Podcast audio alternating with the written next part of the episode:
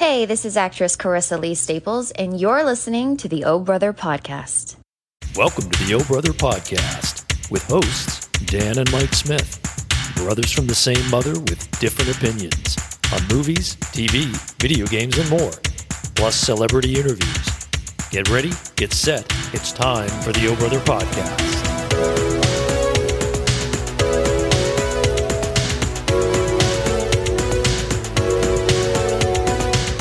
We're going to welcome to the O Brother podcast Nick Matthews, who, uh, of course, is uh, hey Nick. The, Nick in the middle of a, a worldwide tour here, uh, talking about your work on Saw. Now, Nick, is is it appropriate to say Saw 10, Saw X? Either one? Is it interchangeable?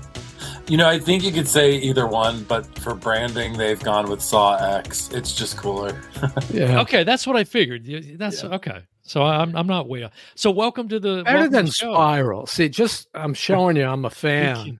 oh my god, I got them all. So wild. Yeah. And, so.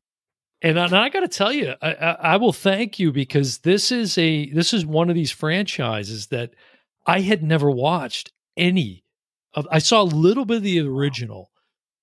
And so, because we knew we were going to have the, the opportunity to talk to you, I knocked out the first couple, especially because I knew this one was basically taking place in between the two. It's a couple weeks after the original or somewhere in there. Yeah. Yeah. I mean, I think somebody's done a, you know, somebody's broken out the entire timeline and they're like, if you, if you put it all together, this is just week after week of traps.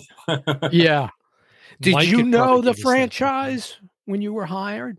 Um, I had been in high school when the original came out i had been in a religious like christian fundamentalist home. So we we weren't allowed to go to movie theaters. We had a little thing called a tv guardian that blocked all the bad words. Wow. Uh, it was a very specific time and i kept pushing and pushing to watch more and more uh, intriguing and violent and uh, sort of worldly kind of shit. And so for me, yeah, it's like it started with like you know, it's like trying to do Saving Private Ryan, then Seven, and Godfather, and all this stuff. And um, my dad had an MFA and had studied English literature, so there's hmm. actually like a lot of love for storytelling and literature. But I I pressed and pressed to see Saw, and eventually, like my dad caved, and I rented it from Blockbuster, watched with my younger brother, and just I I was really taken by it, and then I kept up with the like I saw Saw two and Saw three when they uh, came out on video release, and then I think around that time I was headed to college, and I think it just kind of dropped off my radar. And so there, there's a lot of love. You know, I have a lot of love for the franchise, especially because of what it meant to my life at the time that I saw it. Well, and talk about a significant one to come into right? collaborate. I mean, no pressure, but that's pretty incredible. Now you're you're in the LA area. Is that yeah? I live in Los Angeles. I was okay. born and raised in South Carolina and Kentucky. South Carolina. Okay, so I'm in Florida. Mike's up in Boston. Oh, cool. But yeah, we're trying to see you know American South, but weren't quite sure exactly where yeah. we're at how long you been on the West Coast? Mike was a West Coast guy for many years. Yeah, yeah. I moved to Los Angeles about ten years ago. Um, so I was 25 at the time. Um, not to continue to say my age throughout this whole thing. That's um, all right. We we got you covered. but uh, yeah, no, I was 25 at the time, and I wanted to. I had a dream of making movies and telling stories. And actually, weirdly enough, I worked at the Creation Museum uh, from the time I was like 21 to 24. Um, mm. and I was still involved in like religious uh, ideology and then walked away from the church when I was probably 25, 26. Um, and, mm. you know, I always wanted to make movies that were, that dealt with the human condition and dealt with the darkness, the weirdness, sort of the fringe of who we are and what we can be. Um, and so, yeah, in a way, like I was always hoping to make these sorts of films, um, even as far back as when I was working there. But yeah, I moved to LA about 10 years ago. And so it's been wild that this would be my like 10 year, you know, it is really that thing that everyone's like, it takes 10 years to be an overnight success. And it's like, I've been making movies and shooting commercials for 10 years. Right. This mm-hmm. is my first like studio project and wide release. Um, and, and you also did Mobland this year. Yeah. Yeah. It was a string. I did a string of movies where you know the pandemic knocked everything out for about a, a good year, I would say, and then. Mm-hmm. I ended up booking a Shudder horror film called Spoonful of Sugar. Uh, right, right. End of yeah, end of 2021. Then Mobland I shot in mid 2021, like April May, and then Saw came into my life uh, in like September of last year, and then I was on that until February, and we did color in like July. So it's been nowhere near what Kevin has had to deal with. You know, Kevin's been involved with creative for such a long time, and then also like cut the movie crazy, right? Um, yeah. Right. But uh, yeah, he's been involved with the project for just a substantial amount of time, and I I can't say enough good things about Kevin. Um, yeah, that's good. Yeah, because yeah. he's been in it pretty much from the beginning, right? I mean, on the yeah. editing side and and and all of that. So and directed yeah. What at least uh, two, three or so. Yeah, again. He, uh, yeah, Kevin cut the first five of them, and he was involved in the very first Saw uh, and cutting that. I would say I don't think anyone else, like obviously James Wan and Leigh Whannell, like really understand the franchise. I actually right. don't think any other director understands the movies as well as Kevin because mm. Kevin understands.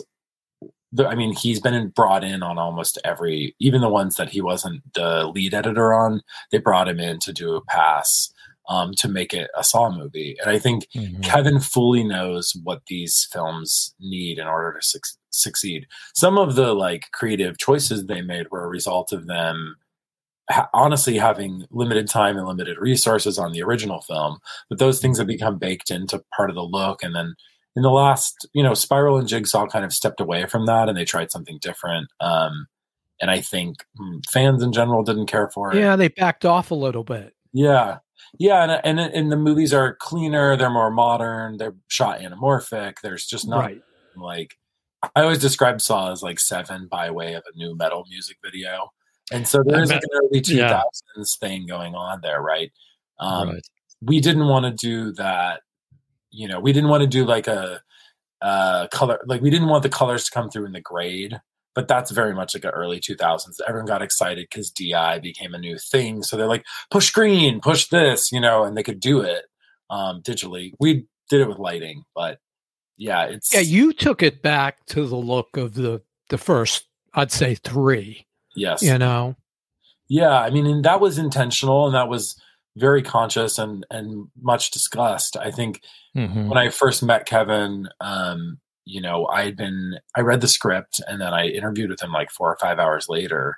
And so I didn't have a lot of time to process my feelings, but I remember reading the script and being like, holy shit, this is really fantastic. I know it's going to have Tobin Bell, and Tobin mm. Bell's a great character Great actor. actor you know mm-hmm. and that that's just one of the challenges of a lot of the saw films is they haven't always had spectacular performances you can't go wrong with Tobin Bell. Shawnee Smith knows Amanda so well and is just mm-hmm. devilish and sarcastic in all the right ways. And then, you know, we got lucky and we hired a bunch of local Mexican actors who are just fantastic. I wondered, yeah, yeah. Yeah. Really just amazing people and yeah, really great. Um and I read the script and just I was so taken by it. And then when Kevin and I started talking, it was like for us, it was like, well, what do we love about Saw? And it's like we loved the grittiness, we loved the griminess, we love that it made you feel like you wanted a tetanus shot. We love that it's you know it's it's very heightened visually. It's very playful visually. When I got hired, Kevin was like, watch one, two, three, and six. And so I watched mm-hmm. those films and really based most of what I was thinking about um, sort of on that as like a starting point for the world. And for me, that was how do I blend the sort of deep poisonous kind of greens with the kind of jaundicey yellows of two. One is mostly whitish blue fluorescenty. So I kind of wanted to play with a telling our story, telling John Kramer's emotional story, but also then bringing those colors in. And it was a conversation with Kevin. It was a conversation with uh, Anthony Stabley, who was our production designer. Um, and it was a very intentional, you know, we wanted the oxidized, you know, rusty sort of metals. We wanted this industrial kind of look and feel. They, the traps they were trying to do were more of a simplistic, like, how could he have built this from stuff at Home Depot? I mean, mm-hmm. obviously there's a suspension of disbelief when, you know, mm-hmm. it took mm-hmm. a full crew working for right. us to design and develop, but that's the thing. Jigsaw can do that because he's sort of a mythical level of brilliant, you know. Now, I thought this one actually I really liked it first of all. And mm-hmm. I thought it was lighter at the beginning, not only in the colors but also in the tone. Absolutely. Like this is the first time I can remember in all 10 films Jigsaw actually sees it before he does it and then the kid kind of backs away and he lets it go. So yeah. he he imagined the whole trap in his head, but never designed it. And that's yeah. the first time I've ever seen that. Mm-hmm. Yeah, no, I mean they the script, I would say even the opening act of the movie and the script was longer. And Kevin, one of the biggest conversations was how much information you know the trailer is going to spoil some of the movie. So right. we already knew our first act ending, which frankly most people are going to suspect something's up. It's a Saw movie. Um, it was just a question of how much information do we give the audience before we present the scam.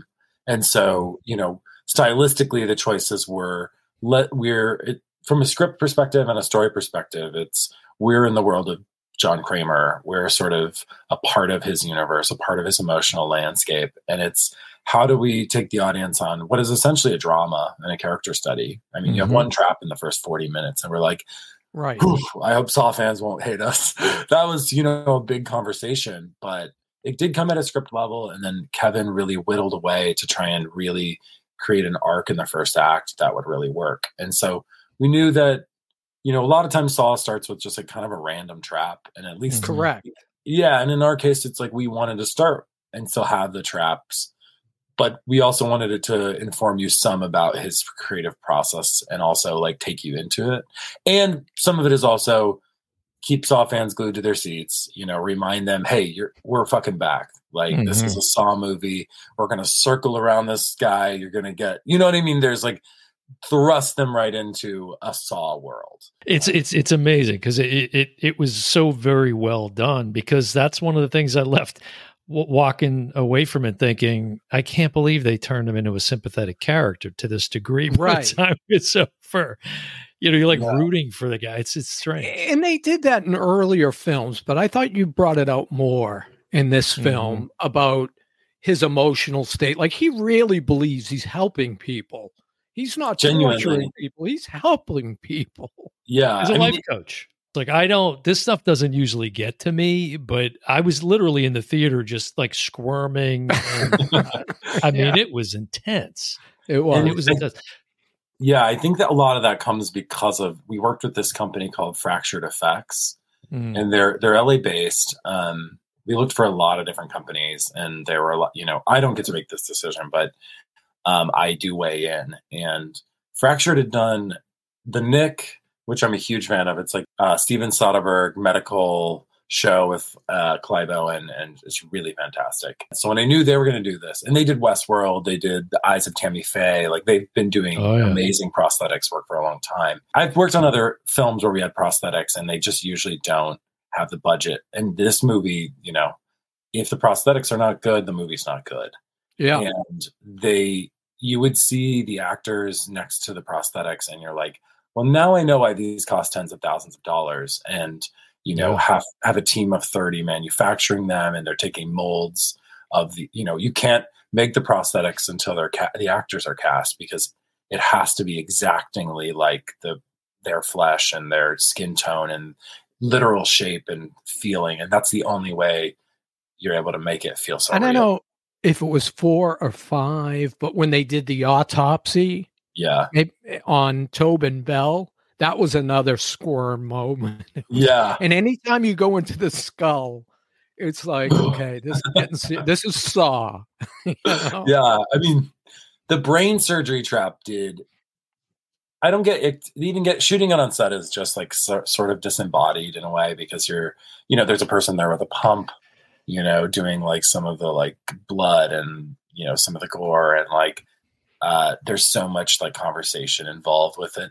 It, but when you just are stepping away and you're looking at the monitor and you're not like right there and you know around the frame, you're like, this is genuinely upsetting and the, the Mm-hmm. simplicity of the brain trap like that that one and the pipe bombs weirdly enough those were the two that on set they kind of got to me because you're just watching it and you're just like oh, oh digging digging stop." those out, and I mean, yeah it's just brutal. Yeah, that's what I was going to ask you. Is there any point on set where it gets? But yeah I'm sure for the most part, you know, you're so involved in the production of it all. that- Yeah, and I'm a sick fuck, so I mean, it's fun, you know. It's fun to go on set and there be like, because we shot it mostly in order, I would say, as much as we could. And so Valentina, by the time she's dead, it's like, you know, her leg is sitting on the ground and there's a puddle of blood, and you're just every day you're like, we have caution tape around the blood because we're like, don't step in the blood. This has to maintain continuity for the rest of the movie. Right. right. So it's funny because actually you start to be like very and and even when we got to the end of the movie, um, because we shot it after you know the blood boarding trap and all this, there's just fucking buckets of blood everywhere. I, I was just gonna say that bloodbath was insane, insane. Oh yeah, my god! pretty fun, pretty fun. So, We like, so how oh, do they? How do you get connected to the project? Yeah, How yeah, did that actually come to be? yeah. So my um my narrative agent is a guy named Alex Franklin, and he was involved with the early Saws. He worked at Lionsgate back in that era, and he was actually involved with a lot of. Um, the time they were trying to reboot a lot of like Cronenberg and some other, you know, some other films. So he's involved in a range of those movies. And so I think that at the time they had interviewed a bunch of DPs and no one had been quite the right fit.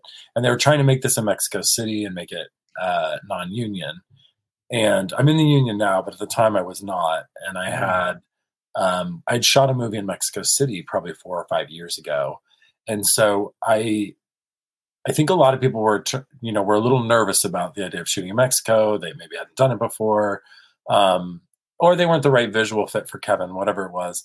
Um, but they had reached out to him. He put my name up for the job, and I uh, I read the script, and then it was just you know I talked to Kevin for maybe an hour and a half, two hours, and sent him the names of five directors I'd worked with on movies, and um, he Mhm. chatted with them the next day. And you know, Kevin was I know Kevin because of course I asked them like how to go, and I knew these were people that like I usually become very good friends with the directors I work with. It's it's like you're either going to be really good friends or you're just not. You know, yeah, like partners or you're kind of button heads. yeah, and I and I've been really lucky that most of the people I've worked with, we just have great collaboration, and I really do see my job as a support for the director's vision, but also it gives me the complete freedom to bring my own voice and fingerprints, you know, to every project that I do. And so Mhm. I, yeah, Kevin's main questions were about how collaborative I was, because I think our interview made it clear we saw eye to eye on a lot of a what made Saw Saw, and you know we wanted darkness and images embedded, you know, where the lights sort of like poking, you know, holes into the darkness, and it's very like there's a lot of shadow and a lot of giallo color, and um, you know we had the great ta- challenge of once again shooting the most saccharine of the Saw movies. So it's like, what is too bright? What's too dark? How do we tell this part of the story? But um, yeah, so I got hired, and then I got hired. I, I Did really- he happen to see Mobland? Because I would have watched Mobland and said, hire this guy. You know, I, that movie wasn't out at the time.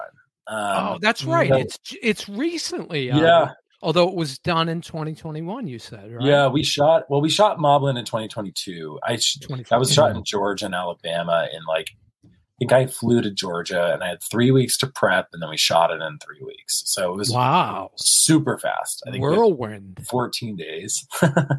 That's incredible for Yeah. what you in some of the shots in that. yeah, The cast was phenomenal. yeah, I just real and and just you really have a nice way of framing a silhouette.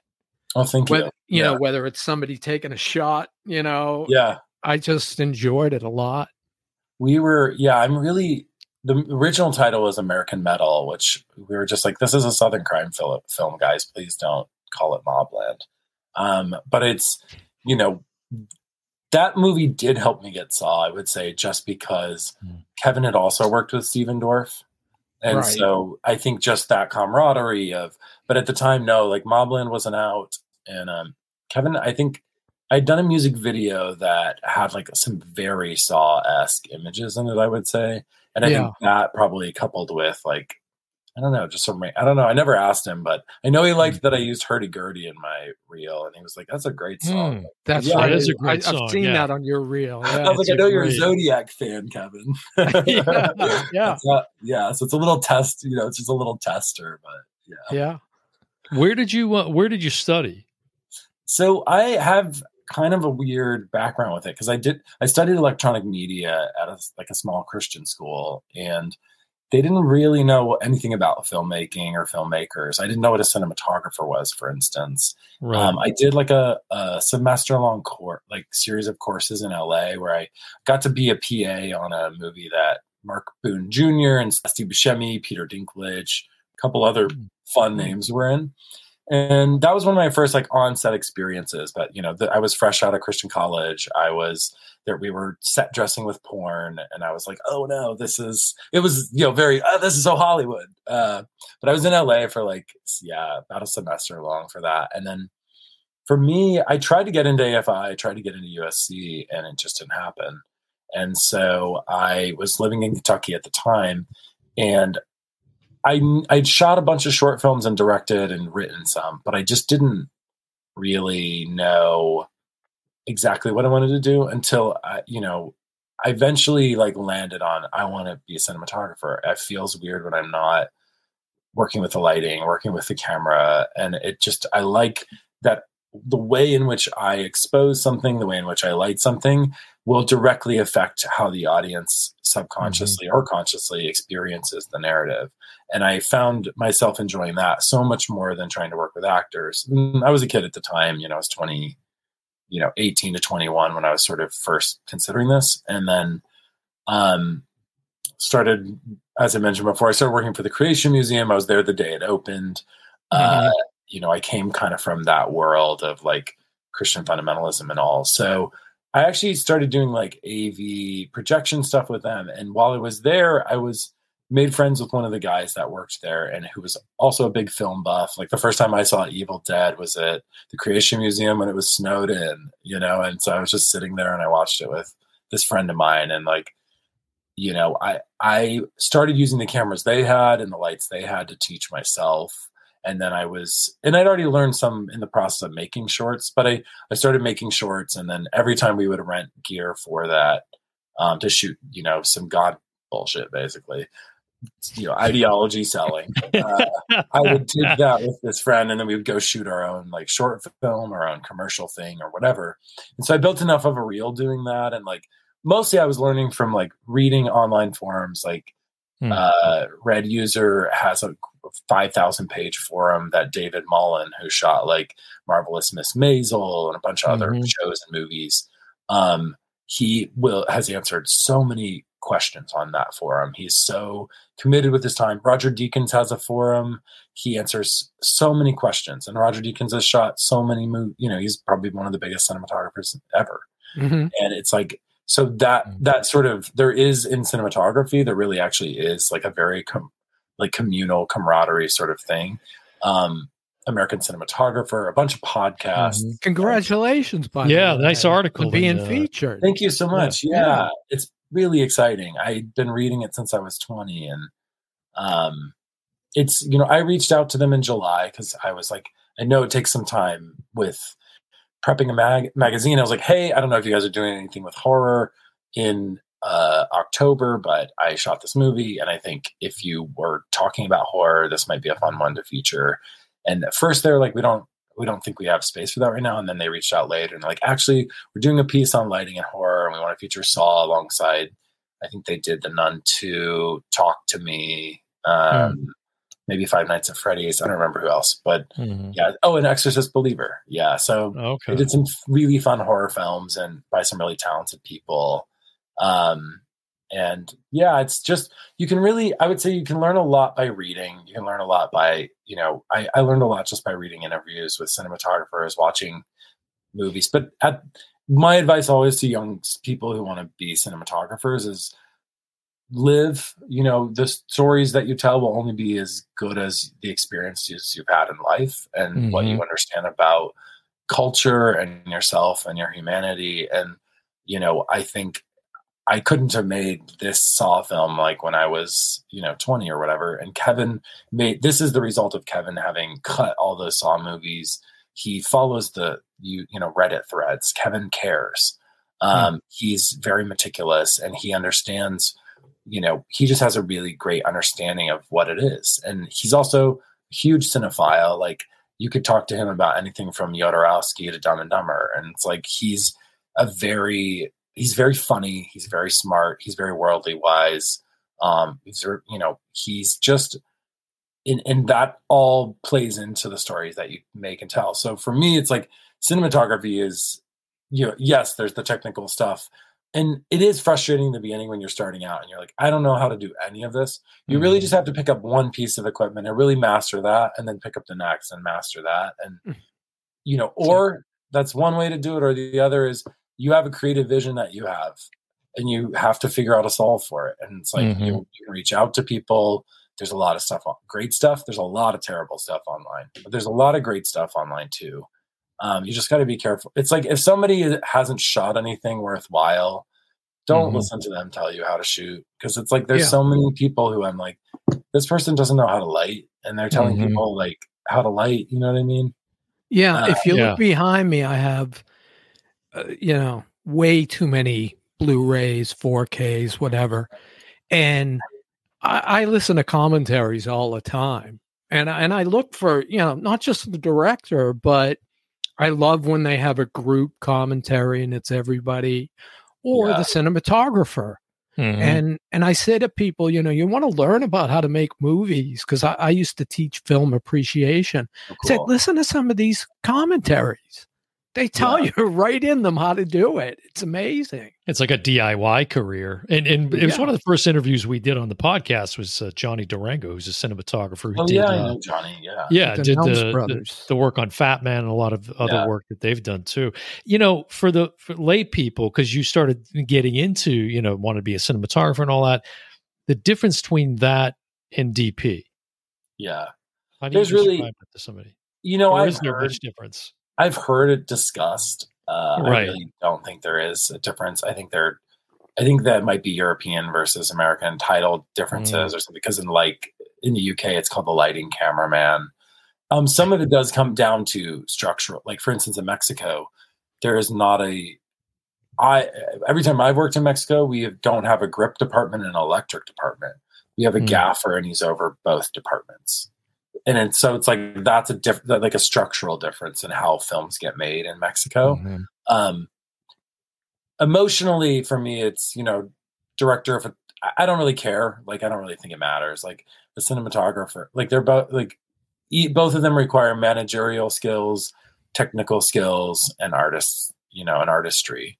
Um, and at the end of the day, it's like, do you you know do you have something worth saying in an interesting way worth saying it you know and can mm-hmm. you do it with a camera and it's like that's you know you might be able to be a cinematographer or a director of photography you know yeah. the thing i was thinking about with saw uh too is um it, you just you feel like as i'm watching it with shawnee smith and tobin bell obviously i'm thinking you know so fortunate that they're they still look great. There's still health. There's, you know what I mean? After, yeah. I mean, a pretty good stretch of time since years. yeah, it's it's amazing. So it's it's really a blessing, you know. To so, what was that like? Uh, you know, working uh, across from them yeah. in particular. Yeah, I mean, I would say so. There's two sides of it. Um, with every actor, my goal is to create a space that makes them feel empowered to be the, to present the characters that they're playing um, and it's that's the most important part of my job in a lot of ways is uh, you know you have to tell the story it's a visual medium. Um, but we are at the movies for great stories and great performances at the mm-hmm. end of the day. And so i think a big part of it was building trust with tobin and building trust with shawnee. You know i'm new to the franchise i'm new to them. Um, the best you can do is be you know around them as much as possible. And um, as you're making it, they will see your dedication and your sensitivity. Um, and I operated the a camera for four of six weeks until I ended up getting COVID. And then I had to, mm. I was like, I just don't have the energy to hold a camera. So, um, you know, we'll, we had an A cam, our B cam op bumped up, and then we had an A cam, or we brought in somebody for B cam. Um, but in that process, I developed trust, and then also in the makeup and wardrobe tests. Um, mm-hmm. Tobin is very kind. Tobin is extremely passionate. I hope when I'm in my 80s, I'm as spry as he is, as chatty as he is, as um, considerate and passionate. Um, I'll never forget that he, you know, we were on the same flight home from the movie, and he stopped me and, uh, you know, waited outside of the plane um, and waited for me, and then asked me, "So, you know, how you how are you doing, Nicholas? Like, uh, you know, what what do you think we just did there? How do you feel about it?" And I was like, Tobin when I got hired on this, I told Kevin, this is the best script of this franchise, and I think we have a chance to make the best movie of the franchise. And I was like, Tobin, I think that's what we just did. And I and I was saying that, you know, just having shot the movie, but I was like, I know how I felt watching Tobin perform, and I know how I felt watching him, Shawnee Smith perform. So mm-hmm. um that's what it was based on and my feelings. And mm-hmm. they you know, they are um I don't want to cut you off. There's the second side of it is just that the age aspect was a genuine conversation and a genuine mm-hmm. concern.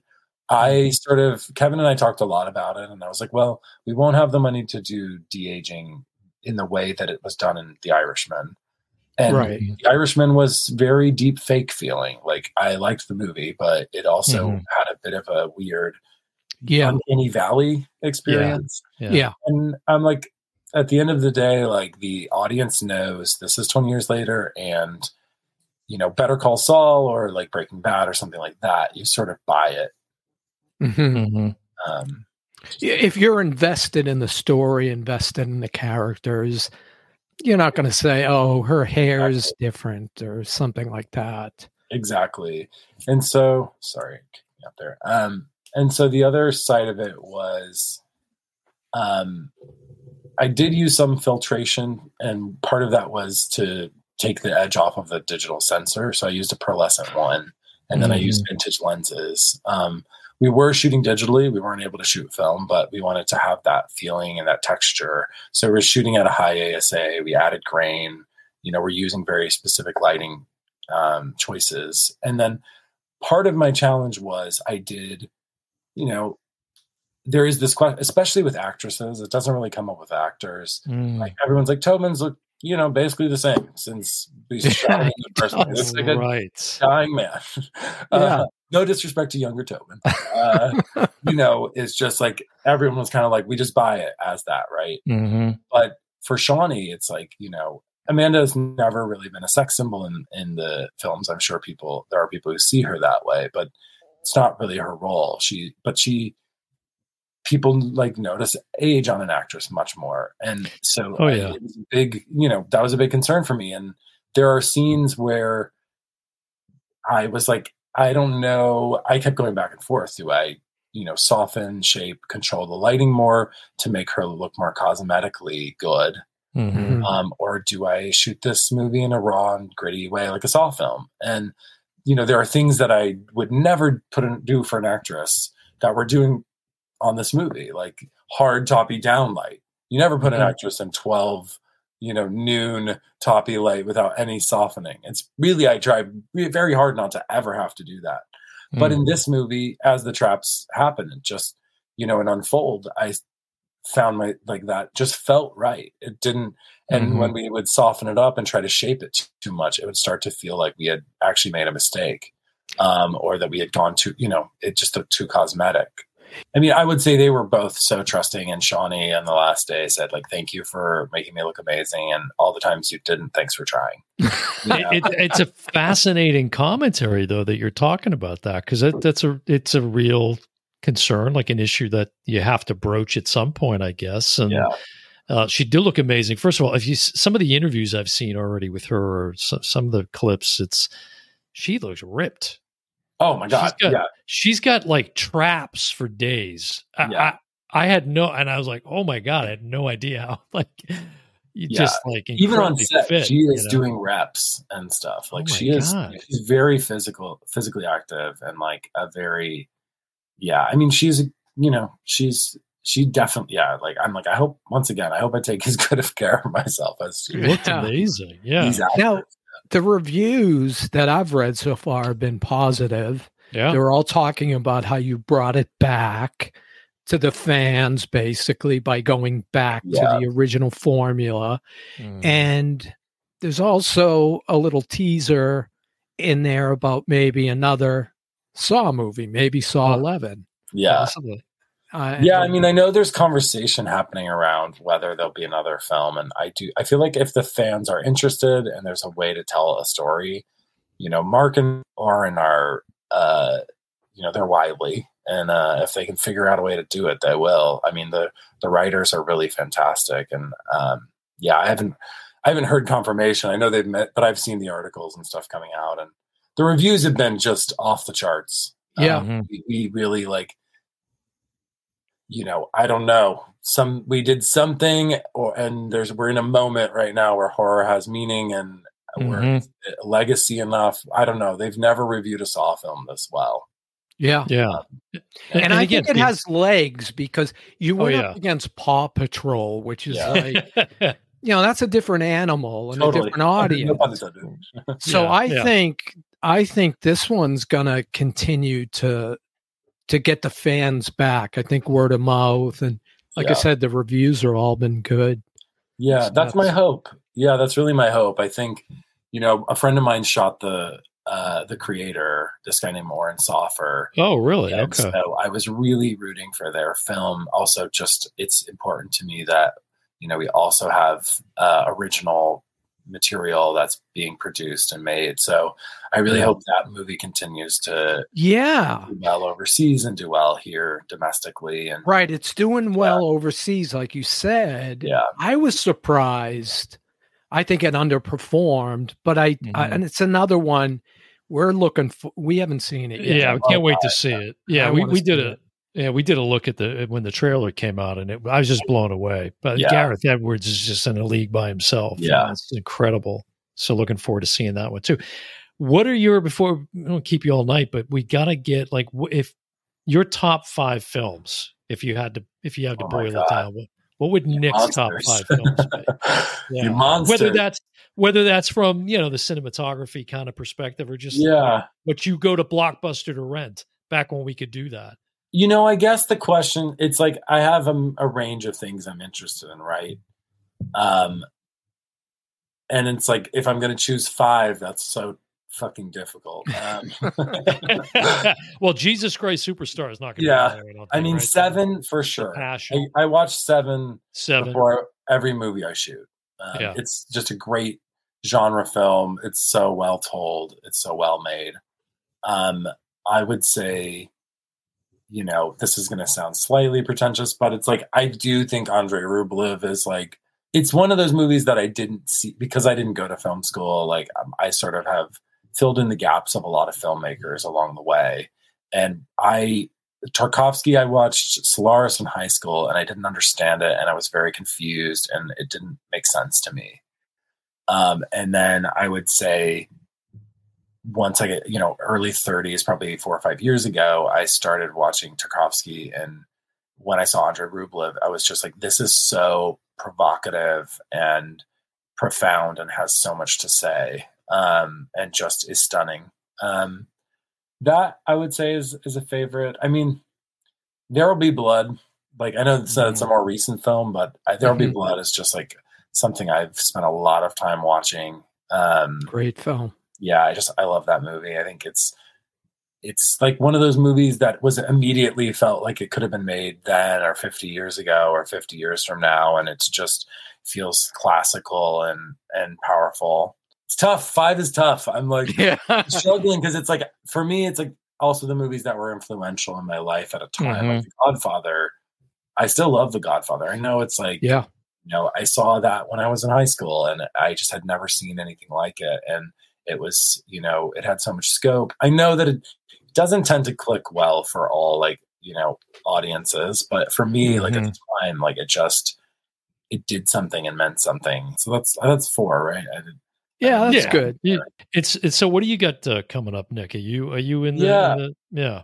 so the strikes have been. I actually came back from Saw and I shot another movie uh, before the strikes, and I shot this erotic horror thriller with uh, this director Mercedes Bryce Morgan. She's brilliant. She's amazing. I love working with her. We it's my I did a Shutter movie called Spoonful of Sugar with her, and then Right. we went and did this, and this was like a five million dollar, you know, uh, film by this company called LD Entertainment. That's they worked on Jackie, the Pablo Larraín film, and they also did, um, I think, this movie called The Cursed that Neon just picked up. So they're they're great. I I really loved working with them as a company. They were super supportive um, of Mercedes and myself, and yeah, that movie is a lot of fun. It you know, I think it's it's very much in the vein of something like Bodies, Bodies, Bodies, or Ready or Not, or something that's got like you know sort of a fun dark edge to it. Um, I don't know what's next after that. I'm reading scripts. Um, I just got something in today that it just didn't feel like a good fit. Um, so once the strikes are over, I'm sure I'll be back out there shooting another movie. Uh, but hopefully something dark and weird and a little edgy. Yeah, it Well, won't I'll be tell a, you, a- thank you uh, for bringing Saw back. And, and Yeah. it's phenomenal. And thank you for Mobland. For people who haven't seen Mobland, you can get that on demand. Yeah. I don't know why they didn't release it because some Hmm. of your shots in that are just fantastic. It's Um, yeah, it's coming out actually on Blu-ray. I think tomorrow. Tomorrow, Oh, perfect. yeah, it'll be on Blu-ray, DVD, 4K, and it, it was in theaters, but for a very, very limited run and a, just a small amount of theaters. So yeah. yeah, I'd love, it'd be great. Yeah, that's a, a movie I'm really proud of, and Yeah. uh, yeah, just like fantastic. Really good. what's the uh, what's the best way for people to to, to follow you and stay up uh, Yeah, to date on I'm on- doing? I'm on Instagram. I'm uh, my handle is uh, at Nick Matthews Film, and um, yeah, you can just follow along there. Um, I don't really use much else in the way of social media, but I care a lot about younger filmmakers and them continuing to learn. And um, over the years, I've used it as a platform to try and you know show about my process in a way that hopefully helps other people that are making films. So I try to be pretty open and available for um, people to ask questions too. So I I really do think that it, it's a really valuable platform for people to be able to learn and grow. And I've certainly had a lot of um, friendships that have grown developed because of Instagram, and also just a lot of growth and learning. That's uh, probably the most noble approach to social media that uh, we've ever heard. Yeah. I mean, I've Yeah. fell away a bit because it, it's it, it it takes a lot emotionally and mentally. So I For you sure. know, but I I don't I shy. I'm lear- I'm learning to show my face more. Um, but I do like being behind the camera partially because I don't love, you know, it's just I like showing my work. But reality is, people online are more interested in the behind the scenes than they are the movie. I don't yeah, it's true. Well, Hey, Are you still welcome at home on Thanksgiving now that you're shooting Right. these kinds You of know, I am actually. Yeah. Well, t- I have three. I have four siblings. Three of them are gay. So, like, we, my parents have had to make peace with their kids not being Okay. exactly Okay. expected. Well, we uh, we are very grateful that uh, you came on and we get the chance to talk to you, especially like I said, having been new to the franchise. So you've now earned another fan, and and hopefully we'll, you know, we'll get a Saw Eleven. That would be pretty sweet. Amazing. Yeah, Yeah, Well, and we'll thanks, Nick. hopefully see you in the future. That sounds amazing. Thank you so much, guys. I really appreciate it. And Yeah, Nick, it's been it's been a pleasure. Thanks so much. awesome. You guys take All right, care. take care. You too. Bye.